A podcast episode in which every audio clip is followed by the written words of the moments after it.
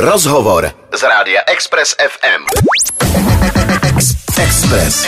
Večerní show. Už tady můžu přivítat eh, svého dnešního hosta, kterým, jak jsem sliboval, tak je fotbalista Honza Koller. Ahoj Honzo. Ahoj, zdravím všechny posluchače Rádia Express. Uh, já, uh, to, to, že Honzovi tykám, tak to jsme se domluvili, aby si posluchači nemysleli, že to je jako nějaký neúctivý chování, to bych si samozřejmě nikdy nedovolil. Naštěstí jsme si potykali. Sleduješ aktuálně Českou ligu? Víš, co se jako tak jako děje v českém fotbale? Samozřejmě, že sleduji, sleduji zahraniční Českou ligu, abych byl v obraze a Ty sám si útočník jako kuchta. Tak co, těch pět zápasů. Zaslouží si to, nebo bys mu to odpustil? Ne, tak určitě bych mu to neodpustil, ne, opravdu to byla eh, opravdu hrubá hra a prostě musí, když takhle hraje, tak eh, člověk za, za to musí nést následky, takže já si myslím, že ten trest je ade- adekvátní tomu, co, co provedl. Honza Koller ten, tento týden uvádí do českých kin uh, svůj snímek Jan Koller příběh obyčejného kluka. Kluk možná obyčejný, ale ten příběh je naprosto neobyčejný. A právě nejenom o tom příběhu, ale také o samotném filmu se tady až do 19. hodiny budeme bavit. Já jsem si připravil takový jako malý eh, medailonek, eh, kdyby ti připomnělo, eh, teda připadalo, že jsem tam na něco zapomněl, tak mi do toho klidně vstup a opravuj mě, jo. Jan Koller, nejlepší český reprezentační útočník, z reprezentací se dočkal o bronzu na Euro 2004. Na klubové úrovni se stal mistrem České, Německé a také Belgické ligy. V Belgii ovládl i belgický pohár a belgický superpohár a s německou Borussí Dortmund si zahrál ve finále poháru UEFA. Ještě něco by si zmínil?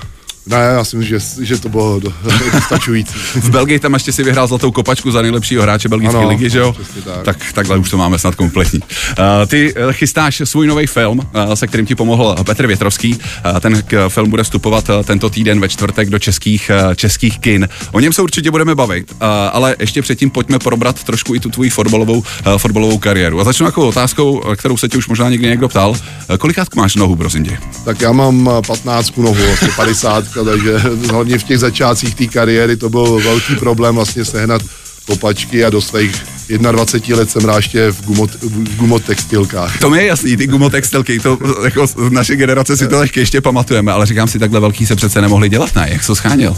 Tak dělali se, jako, Jo? no, ještě se dali sehnat, to musím říct, že jo, ale, ale pak ty kožený, to byl, to byl velký problém, no, na mě sehnat. a potom, ale když už se sebe stal jako hvězdný fotbalista, tak předpokládám, že jsi to měl všechno dělaný na zakázku, teda ne? Přesně tak, pak už vlastně jsem měl od, eh, od, eh, vlastně od, od firmy Nike eh, Jasně. podepsanou smlouvu a už, už mi ty kopačky dělají na zakázku, do, taková rarita do dneška mají v nějakém svém muzeu to kopito, podle Jasně. kterého to vyráběli, tak to tam mají někde zasklený, jakože takhle, takhle, takhle velkou botu v životě nedělali. Takže historicky největší kopačka na světě Ano, ano. patřila Janu Kolerovi. Krásná práce.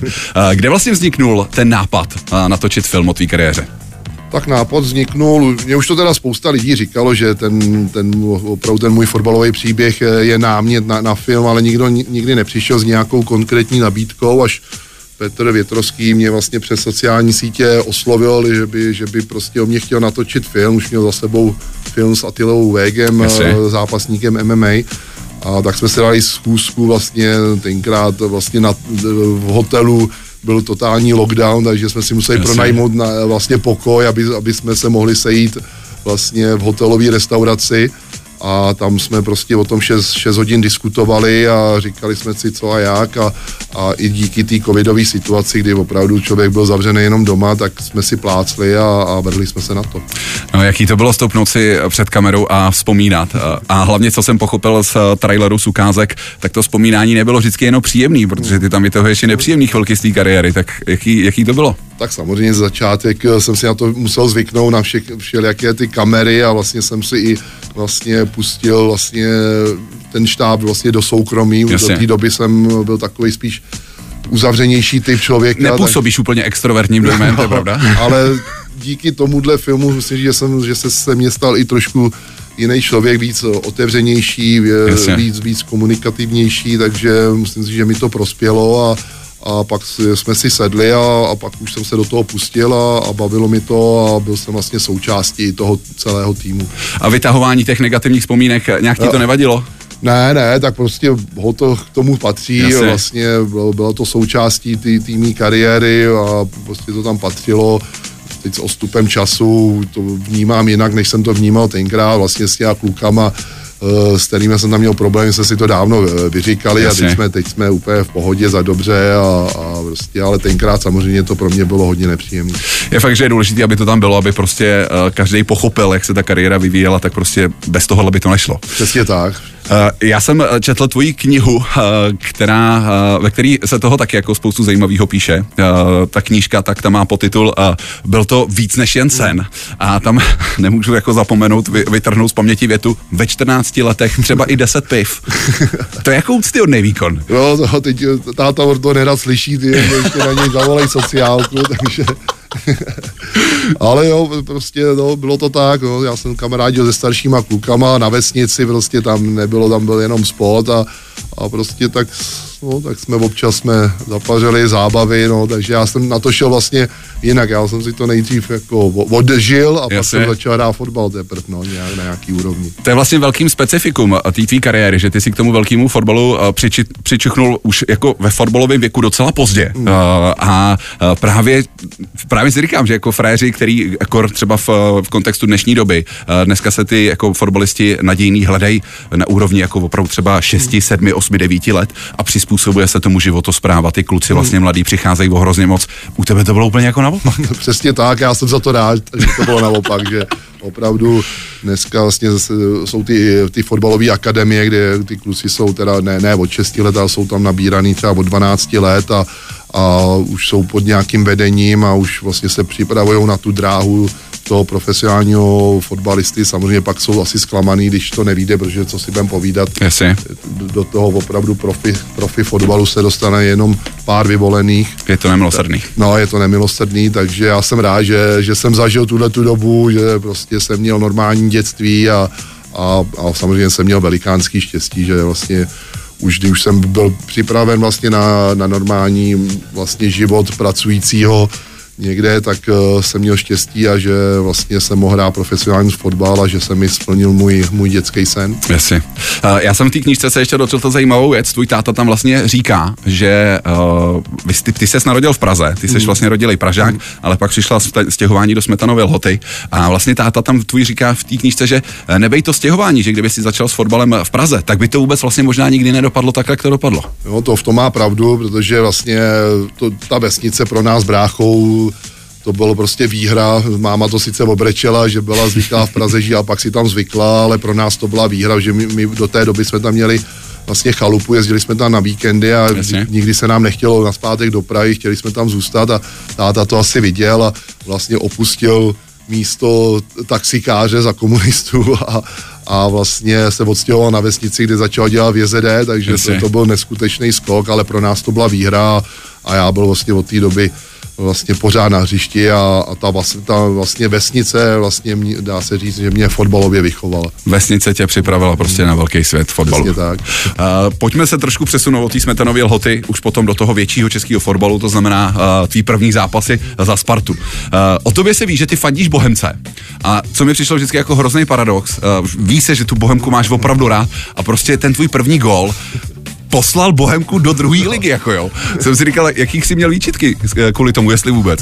tak z- ze začátku za mě jsem byl nadšen, že to byl můj první ligový gól, takže jsem byl nadšen, ale pak když uh, vlastně jsem s odstupem času vychlad, tak říkám, ty, já jsem vlastně můj milovaný klub poslal do druhé ligy, takže ty, takže ty pocity byly rozporuplný, a, ale jo, pořád pak uh, doufám, že mi to bohemáci odpustí, a, ale teď opět moje srdce patří bohemce a, a přeju jí, aby sezóna dopadla lépe než, než ta minula. A jak to, že jsi někdy v tom zeleno-bílém drezu neskončil? Je to ty, jsi- škoda, Ty jsi no. hrál plážový fotbal za Bohemku na konci kariéry? Ano, ano, pláž, aspoň, aspoň tak jsem mohl oblíknout ten krásný zelenou-bílej dres, a, ale bohužel jsem se, to nedopadlo, již chvilku to vypadalo nadějně, vlastně za Pavla Hovtycha a už vlastně neboštíka Lukáše Přibyla, který mě chtěli do Bohemky, ale tenkrát prostě rozhodla rodina, rodina že, že zůstaneme v cizině a že se do Čech vracet nebudeme a kdyby jsme se vrátili tenkrát, tak by dostala šanci. Bohemka před tenkrát měla nařila i Sparta Slávy, ale jasně. šel na závěr té kariéry, kariéry bych určitě šel do té Bohemky. Takže prostě Bohemka mohla hrát evropský poháry, ale z rodinných důvodů to nevyšlo. A to už asi ne, ale to už bych asi nebyl tak platný, ale, ale pro mě by to byl splněný další sen. Když tady mluvíme o Bohemce a zároveň o tvém novém filmu, tak eh, tu slavnostní eh, premiéru, bude nějaká předpremiéra určitě pro VIP, VIP hosty, ale klasická premiéra bude tenhle čtvrtek 11. srpna v drtivé většině eh, českých, eh, českých kin, ale eh, pokud byste chtěli zažít eh, právě eh, nový film eh, Jan Koller, příběh obyčejného kluka eh, v zajímavých a fotbalových kulisách, tak můžete právě na Bohemce. Eh, A to v, eh, ve čtvrtek, ne, pardon, v úterý 23. srpna, úterý 23. srpna, protože právě na Zeleném pažitu v Pražském Dělíčku tak bude probíhat letní kino. Ty tam budeš taky? Ano, ano, já tam budu taky, budu tam nějakou besedu, autogramiádu a že se na to strašně těším, protože to je prostě pro mě to je magický stadion a, a určitě rád si se na ten film podívám znova i s divákama, který přijdou uh, na Bohemku. Tak vyražte se podívat taky 23. srpen, eh, Pražský Dělíček eh, no a letní kino a eh, vlastně taková venkovní premiéra filmu Jan Kolar, příběh obyčejného, obyčejného kluka. My jsme tady nakousli už tu Spartu. Eh, Zároveň já jsem se ti tak na začátku ptal, jak se ti negativně eh, vzpom, nebo vzpomínalo ty negativní vzpomínky, které byly právě spojeny asi s tou Spartou, protože samozřejmě všichni ten příběh tak trošku známe, kdo se věnujeme fotbalu, eh, že ty první roky ve Spartě, tak ty mazáci, ať už to byl eh, Siegel, Friede, Kouba nebo Lumír Mistr, že ti to tam dávalo jako trošku sežrat. Tak neměl jsem to jednoduchý, že jsem vlastně začal hrát místo Horsta a, a samozřejmě se, se to, eh, moc, moc se to eh, vlastně těm spoluhráčům nelíbilo a dostal jsem to tam, dostal jsem to tam eh, tenkrát sežrat a plus i fanoušci na mě pískali, takže určitě to pro mě nebylo jednoduché, ale s odstupem času já to vnímám prostě, že mě to tenkrát strašně posílilo do té další kariéry a, a vlastně já s klukama už jsme si to dávno vyříkali a dneska, dneska normálně spolu fungujeme, vlastně chodíme i hrát za, za Horsta, Horsta tým a, no, no, tým a nebo spolu hrajeme hokeje a je to úplně v pohodě. To jsem si právě říkal, jaký ty vztahy jsou mezi váma, to už si, to už si odpověděl, ale povedlo se ti někoho z nich třeba překecat, ať o tom mluví eh, právě v tvém filmu? Ne, tak o, vlastně já jsem tam řekl svůj názor, byli oslovení i, ty aktéři, vlastně, co tam tenkrát ve Spartě působili a samozřejmě bylo i férový, aby dostali prostor právě, že tam mluví i Petr Kouba, tam si říká svůj Jasně, názor jasně. na to, i, i Horst Siegel, takže, takže prostě takhle to má být, prostě ať se každý k tomu vyjádří, a, ale samozřejmě prostě je to samozřejmě, byla to nepříjemná situace pro mě, ale eh, do toho mýho, do té mý fotbalové kariéry to patřilo, takže jsem prostě jsem, když už jsem se otevřel, tak jsem to chtěl prostě říct všechny ty Jasně. pocity, jak jsem se cítil ze vším všudy a, a, ale teď už eh, jako je to úplně v pohodě. Logicky tady v té atmosféře asi úplně nebylo lehký, eh, jak fungovat pro tebe, tak asi, asi i pro ně, a tak přichází odchod ze Sparty, kde si přestoupil do belgického Lokerenu. Eh, V té době Belgie ještě nebyla taková jako fotbalová velmoc, minimálně na té reprezentační úrovni, jako je to dneska. Ale cítil si přece jenom nějaký jakoby zásadnější rozdíl mezi Českou a Belgickou ligou? Tak zásadnější, já jsem vlastně dá se říct, že jsem šel do horšího vlastně, Jasně, že no jasně. jsem šel ze Sparty, nejlepší český klub, který hrál evropský poháry a já šel jsem do Belgie, do vlastně nováčka soutěže, který postoupil z druhé ligy, takže v tom to bylo horší, ale pro mě to bylo zásadní, protože eh, ten, bez tohle přestupu bych nebyl tam, kde jsem, protože sice ty začátky taky nebyly jednoduchý, ani v tom Lokenu, taky na mě pískali fanoušci, že než jsem si na to zvyknul, adaptoval, ale pak prostě přišel trenér, který se mi ne, ne, nesmírně věnoval a u něj jsem udělal neskutečný progres a, a na, na ten Lokeren vlastně nedám dopustil, že ten vlastně byl zásadní v tom, v tom mým další, v té mé další kariéře. Návštěvníci. Na Express FM. Tím dnešním návštěvníkem, a tak to je fotbalový internacionál eh, Jan Koller, který, jak už tady několikrát připomínám, eh, bude tento čtvrtek do českých kin uvádět eh, svůj eh, nový film, který mapuje jeho eh, pohádkovou kariéru, eh, kdy se Honza ze Smetanovy Lhoty eh, přes Spartu dostal až do velkého fotbalu. Eh, Mezitím eh, byl ještě, eh, jak už jsme říkali, belgický Lokeren, a následně pak Anderlecht, ale zároveň se v tu dobu ještě, to myslím, že ještě bylo v Lokerenu, ne? Když přišel eh, Pepa Chovanec a přišlo eh, povolání do fotbalové reprezentace. Ano, je přesně tak. Vlastně už eh, vlastně v, tom, v té třetí sezóně v Lokerenu jsem začal už uh, dávat uh, branky, hodně branek a Jasně. vlastně od začátku jsem se umístil- umisťoval vlastně v přední, předních příčkách nejlepších střelců belgických a tenkrát vlastně se na mě i Pepa Chovanec přijel podívat a ten zápas mi zrovna vyšel, kde jsem vlastně jeden gól dal, asi na dva nahrál, takže, takže pak vlastně to vyšlo i shodou okolností, že se zrovna hrál přátelský zápas eh, proti Belgii vlastně Jasně, na, jasně. v Bruselu, takže to, takže asi usoudil, že to je asi nejlepší, nejlepší prostě zápas, že jsem v té belgické lize působil, ty hráče jsem znal, takže, takže mě vlastně povolal na ten, ten zápas a mě to pomohlo, vlastně jsem ten zápas je rozhodl jediným gólem, že jsme hráli 1-0 a od té doby vlastně jsem nepřetržitě v národním týmu působil nějakých 9-10 let. Zapadlo to do sebe, to byl vlastně rok 99 a já si říkám, že ten 99. tak to byl pro tebe hrozně klíčový rok, protože uh, jednak uh, Pepa Chovanec tě povolal do reprezentace. Uh, ty si uh, zvládnul zařídit postup na Euro 2000, kdy si rozhodnul zápas se Skotskem. Uh, zároveň se v tu dobu stáváš také nejdražší posilou právě belgického uh, Anderlechtu. Uh, to by jako spoustě lidem tohle vlezlo jako do hlavy, ne? Říkám si, jak se si s tím ty vyrovnával. Tak byl to turbulentní rok a No, je- nej, asi moje nej, nej, nejšťastnější číslo je devítka, takže to, to je docela typický a vlastně jsem to zakončil i vlastně, že jsem vyhrál fotbalistu roku tady v České Jasně, republice, jasně. takže ten rok byl fantastický, tenkrát ten vstup do toho národního týmu byl opravdu eh, ne, neuvěřitelný, jsem asi z deseti zápasů dal devět gólů, jak už si zmínil, eh, nej, eh, jeden z těch, na který nejradši vzpomínám, byl proti tomu Skotsku, kdy Jasně. jsem vlastně eh, to ro- rozhodl v- v poslední minutě na 3-2, dostali jsme se na mistrovství Evropy. To mi na to taky všichni rádi takže, takže opravdu tenhle ten rok mě hodně posunul a, a vlastně ta kariéra šla ho, hodně nahoru. No a jak to bylo těžký pro tebe ale se s tím vyrovnat, jo? Protože říkám, prostě spoustu, v tu dobu si furt byl ještě mladý kluk uh, a takovýhle jako úspěch, jako uh, seš ta povaha, kterým tyhle věci jako lezou do hlavy, uh, nebo, nebo se tomuhle umíš bránit a říkat si prostě dobrý, buď v klidu, Jo, žádný jo. libový frajírek se ze mě nestane. Ne, jako, to je, v tomhle jsem byl v pohodě a vlastně to sebevědomí jsem měl a dokázal, dokázal jsem ho uplatnit na tom hřišti, ale, Mhm. mm-hmm. ale mimo, mimo to hřiště jsem si žil pořád ten svůj život a, a e, s tím jsem e, neměl problémy. To Euro 2000, na který jsme uh, díky tobě postoupili, tak je zároveň takovou jako jednou z největších, uh, největší fotbalovou křivdou, nebo aspoň spoustu lidí se na to diváku. Narážím samozřejmě na to, že jsme vypadli uh, ze skupiny, ať už to bylo díky chybám Petra Gabriela proti Francii, anebo takzvaný Kolinově penaltě. Když tě tady mám přímýho účastníka, co si myslíš, ta penalta měla být nebo neměla být? S tu- odstupem času. Tu penaltu bych mu ani nevinil, jako, ale mě, mě spíš vadilo, že vlastně podobný zákroky na druhé straně on vůbec nepískal. Jasně, jak už to bylo jasně. tady v tom zápase, nebo později nás pískal vlastně e, na mistrovství Evropy v Portugalsku s Řeckem a kde tam jsem byl zata, zatažen asi třikrát e, v nějakých e, dobrých pozicích za dres a, a nikdo to nepískal. Takže, Jasně. to, takže tohle mě spíš vadilo na tomhle Kolinovi víc, než, než ten zákrok Jirky Němce na to v Debura. Jasně, jasně. Takže vlastně, kdyby tam tenkrát třeba byl už VAR, tak to mohlo být jiný. Jan, seš ty zastánce vlastně jako uh, video rozhodčího ve fotbale, nebo, nebo ti to, nebo spíš jako ne?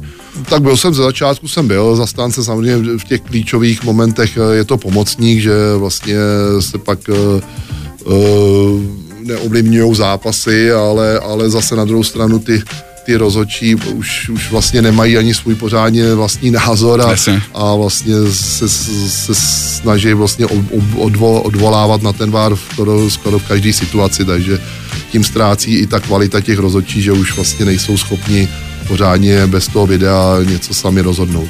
No uvidíme, jak ještě moderní technologie uh, fotbal změní, jako ještě, že asi pár změn se na nás chystá, ale když zůstanu ještě u toho eura, tak pro tebe to byl vlastně v životě první velký turnaj, velká fotbalová akce a hned takováhle Euro 2000. Tak jak moc tě mrzelo, že to skončilo takhle předčasně? A samozřejmě mi to mrzelo, že třeba i ten první zápas s Holandianama, ten druhý poločas jsme hráli výborně, eh, vlastně eh, nastřel, já jsem nastřelil, myslím, tyčku, vlastně měli jsme tam spoustu šancí, takže měli jsme nesmírně těžkou skupinu, vlastně Francie to tenkrát eh, vyhrála, Holanděni, myslím, byli v semifinále. Jasně.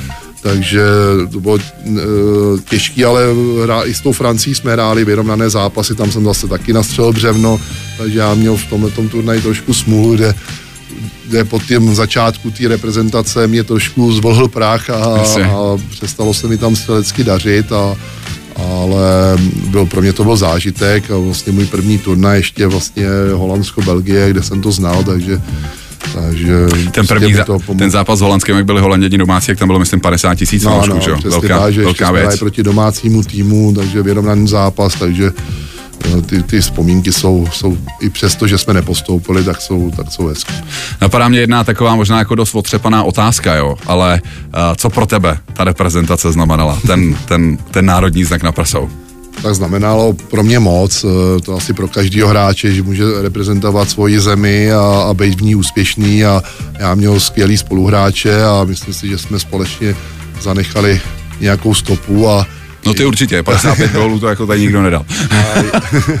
A, a jediný moment, který mě teda opravdu mrzí, že tenkrát to Portugalsko v tom Jasně. 2004, že jsme to nevyhráli, že hmm. tam jsme ten tým na to měli.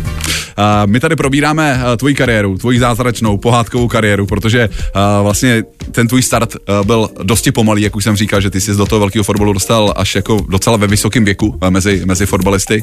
Nebylo to z žádného velkého klubu, z žádné akademie, bylo to prostě ze Smetanovy lhoty, ale dostal si se do světa velkého fotbalu a to hlavně díky přestupu do Borussia Dortmund.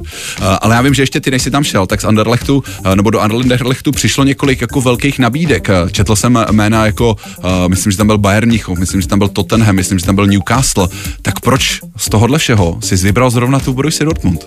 Hmm, tak protože vlastně v té finální fázi takový ty nejkonkrétnější nabídky byl vlastně jenom Borussia Dortmund a Fulham, který tenkrát hrál evropské poháry který mě teda hodně chtěli a tam jsem se vlastně rozhodoval a ten, mě teda vždycky lákala anglická liga, Jasně. ale ale tenkrát už jsem tu hlavu měl nastaveno, že když už bych přestoupil do Anglie, tak jenom do, do té velké pětky, vlastně. Tam asi nejblíž tomu byl asi ten Tottenham, to se tam hodně skloňovalo, nevím, pak ani jsem se nedozvěděl, proč, proč to, to nevyšlo, asi to třeba rozkotalo na přestupní částce a vlastně takže v těle dvou potom vlastně jsem se rozhodl pro Borussia Dortmund a, a udělal jsem dobře, protože Merci. opravdu jsem tam strávil nejlepší roky své kariéry a, a do dneška i dneska vlastně s Dortmundem spolupracuji a, a jsem součást uh, vlastně tohoto klubu.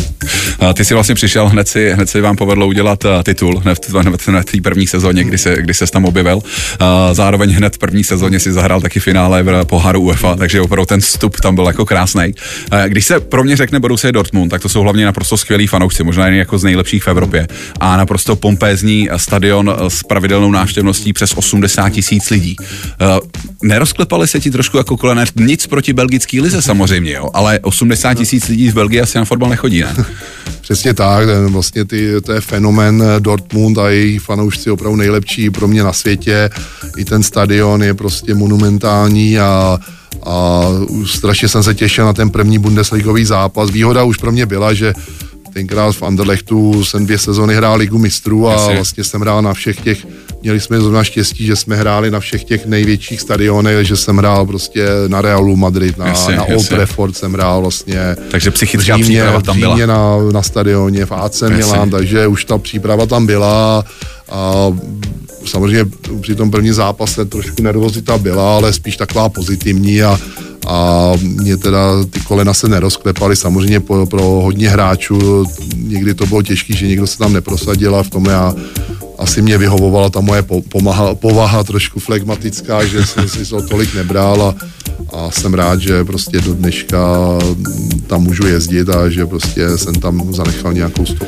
Já jsem viděl vlastně na tvých sociálních sítích, jsi tam byl docela nedávno, pár dní dozadu, kdy hmm. se slavilo 20, 20 hmm. let od toho titulu, který byste získali uh, v sezóně, Ježíš Maria, teď bych to spočítal, 2000, 2002, uh, tak uh, vím, že jsi součástí právě tady těch týmu, týmu legend, uh, ale uh, říkám si, jestli ti nechybí ten fotbal, chápu, hraješ takhle občas jako přátelák, eh, ale už tam není ten pocit, ne? Když dáš ten gol a ten dav 80 tisíc lidí jako šílí, tohle musí člověku přece hrozně chybět. No, tak možná eh, krátce po té po tý konci kariéry možná jo, a teď už s odstupem času ne a já jsem rád, že se takhle eh, vlastně pořád schází, že jsem součástí toho týmu Legend, že nás takhle zvou, jezdíme vlastně po světě hrát a teď vlastně minulý týden, jak už si říkal, bylo otevírání sezóny, kdy tam pozvali vlastně všechny legendy a hráli, zahráli jsme si mezi sebou zápas a koukalo na nás 60 tisíc diváků, jasně, takže to, jasně. bylo, to bylo fantastický a, a teď už prostě uh, už jenom uh, jsem rád, že můžu ještě na to hřiště vlézt a aspoň si zahrál fotbal, uh, třeba i na tý, na, u nás na té vesnici. Ty jsi tam i zachytal zase, uh, protože ty si odchytal zápas, myslím, že to bylo proti Bayernu Mnichov, když tenkrát ano, vám vypadl brankář. Ano. Uh, ale vím, že ty si právě díky eh, knížce, kterou si už vydával po jako uh, pár měsíců dozadu, tak ty si měl vlastně brankářskou průpravu už nějakých mládežnických let, ne? Takže to byla jako jasná volba, že si řekl, hele, já tam půjdu a odchytám to.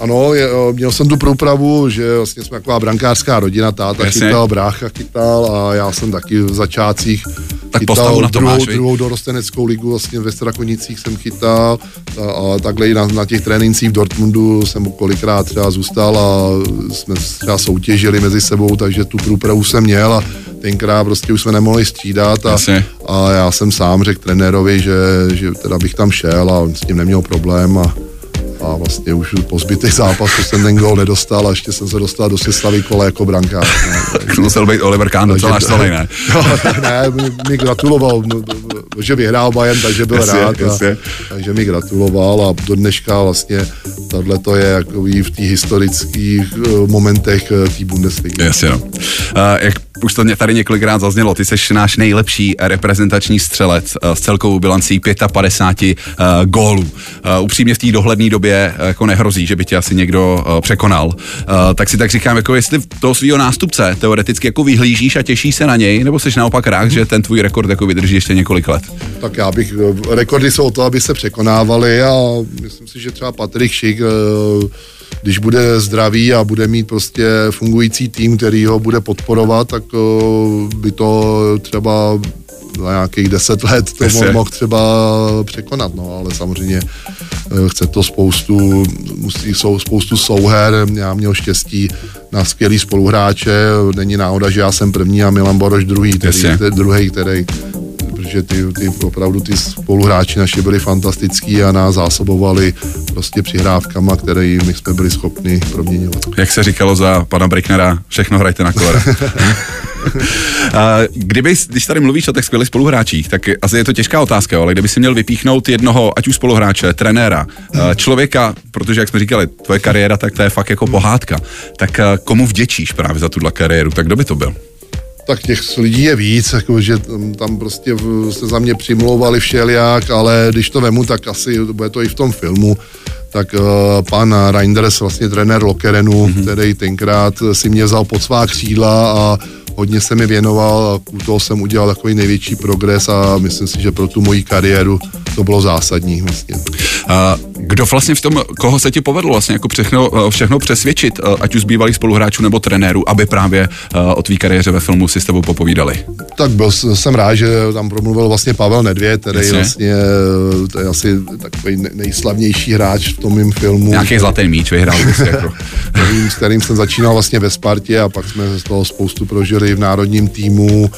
Uh, pak uh, jsem rád, že tam uh, i ty zahraniční hráči, jestli udělali čas, jako Tomas Radžinský, vlastně z Anderlechtu, Dede, který kvůli, Jasně. kvůli tomu, vlastně, že pendluje mezi Německem a Brazílií, tak kvůli tomu vlastně to posunul ten přílet do Německa o 14 dní, aby, aby vlastně mi tam mohl promluvit, Roman Weidenfeller, takže Tomáš Rosický, Karel Poborský, eh, Pepa Chovanec, takže těch men tam bylo spoustu. Jediný, co mě mrzí, že tam, eh, že se nám nepodařilo pana Bricknera, mm-hmm.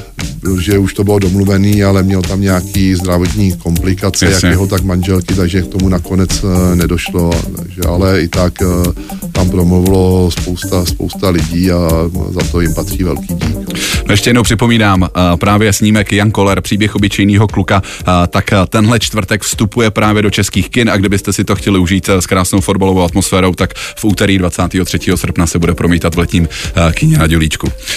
Takhle na závěr mě ještě napadá otázka, jak jsme říkali, tak uh, ten tvůj příběh je výjimečný v tom, že ty uh, do toho fotbalového světa dostal až v pozdějším věku.